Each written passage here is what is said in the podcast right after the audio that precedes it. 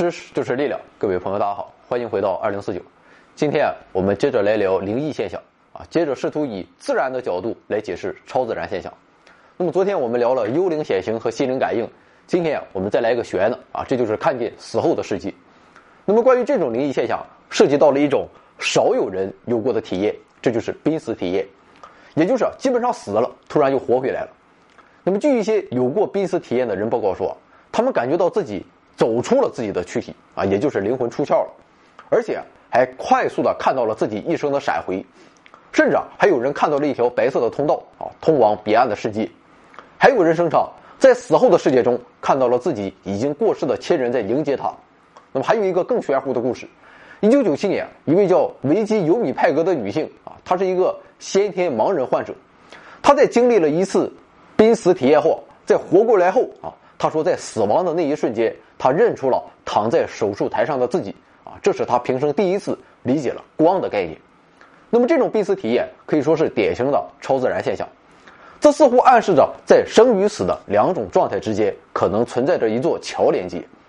也许很多人认为啊，这是在告诉我们，死后真的会去往另一个或是更好，或是更坏的世界。但是对科学家来说，如果这座桥存在，那么它通往的不是彼岸世界。而是将通往人类大脑更好的理解，因为科学上完全可以解释，濒死体验只不过是一种不太常见的大脑运转情况，也就是所谓的意识变更状态。那么现在通过研究发现，在灵异的濒死体验背后，负主要责任的可能是大脑的边缘系统的紊乱。那么这其中包括杏仁核和海马体等等。另外，前额叶皮质啊、颞叶皮质紊乱等也会有影响。当然了，除了这些因素，还有一些因素，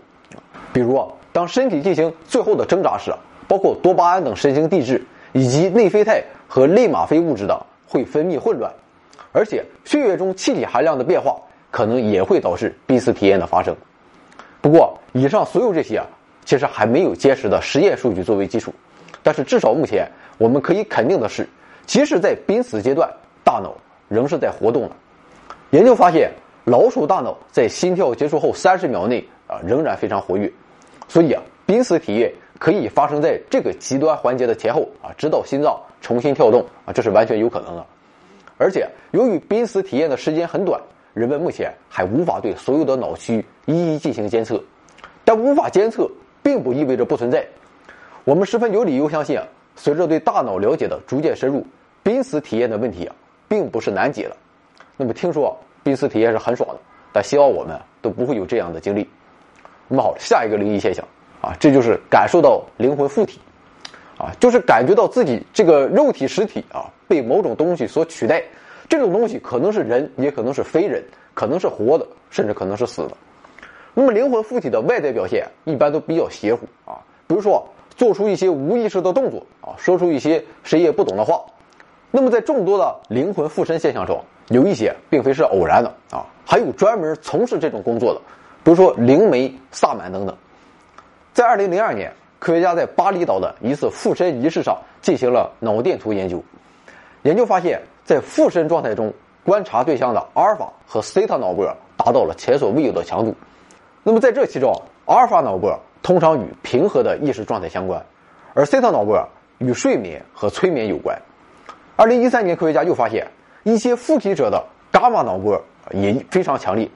大脑额叶活动剧烈，而伽马脑波通常与沉思有关。所以啊，以目前的研究来看，附体者身上那些不同寻常的活动，其背后可能是一种深思或者是催眠的状态啊，是一种类似沉思状态的奇特的大脑活动。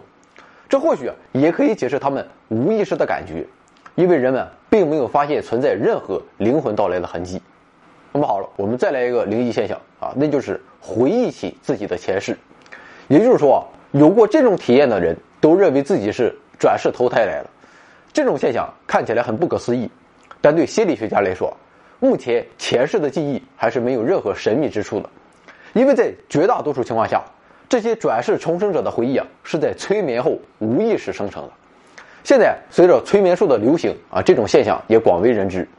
而那些所谓的很久以前的另一个人的生活场景，实际上不过是由于催眠师无意中的暗示而产生的虚假记忆的集合体。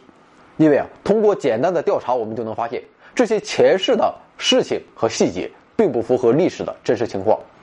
而且需要强调的是，并非所有的被催眠的人都会有这样的闪回记忆，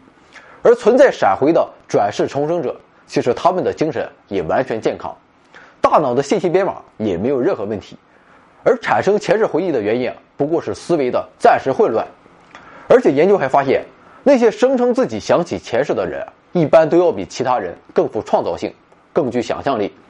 所以啊，在催眠时就更有可能产生错误的记忆。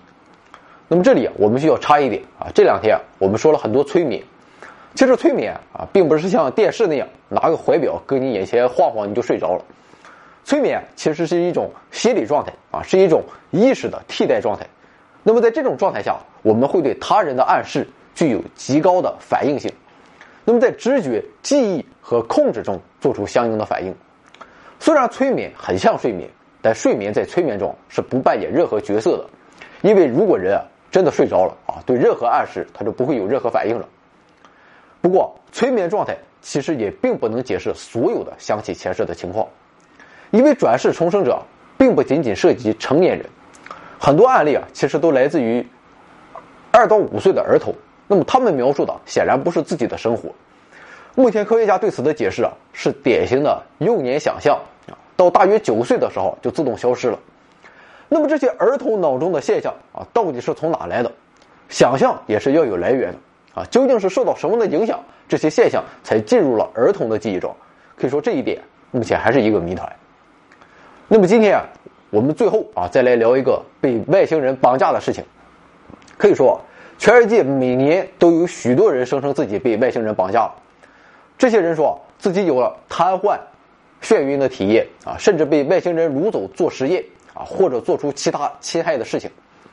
而且当事后他们回忆起这段经历的时候，他们一点也不会觉得这是假的。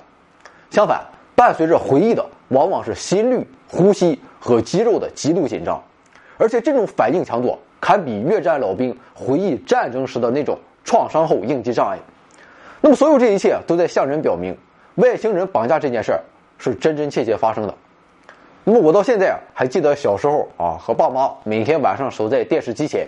看中央十套的每日鬼片《走进科学》。那么在一个关于外星人探秘的系列节目中，节目组就采访了一个有过被外星人绑架体验的人啊，名叫黄延秋。这哥们的回忆啊，相当真实，而且外星人啊还在他家墙上留下了两个名字，一个叫高登民，一个叫高延金。那么这俩名字我真是印象深刻啊，因为节目组当时说。在全国的户籍信息中，并没有找到叫这俩名字的人。那么至今啊，这两个名字还多少次出现在我的噩梦中。那么关于这件事儿，大家现在在网上还能找到啊，直接搜“黄延秋事件”即可。小时候我是真的相信了，啊，说实话，就在我策划本期节目的时候啊，想到这俩名字，在夜晚十二点的夜光下，还泛起一阵冷汗。不过现在想想，姜还是老的辣啊！当时我爸就有俩字儿，就把这一事件高度概括了啊，扯淡。那么，在国外，类似的事情就更多了。比如，英国的一对夫妇宣称，在一九六一年九月的一个深夜中，啊，他们驾车返回普斯茅斯时，啊，天空中出现了一个发光的椭圆物体。那么，两小时后，他们在五十五公里外自己的车里恢复意识。不久后，遭遇这一事件的妻子还曾在梦中看到了绑架者的面孔。啊，这同样让人感到匪夷所思。那么，现在，随着认识的不断提高，我也觉得这种事情是不可能发生的。那么，如果不是来自飞碟旅行，这种创伤它又来自于哪呢？心理学家或许已经找到了罪魁祸首啊，那就是睡眠瘫痪症。这种症状有一系列表现啊，当然这些都是自然产生的，而且的确非常痛苦。那么这一障碍发生在意向睡眠期短暂的清醒过程中，那么这时候患者的身体和大脑失调，导致患者出现幻觉而无法动弹，完全迷失了方向。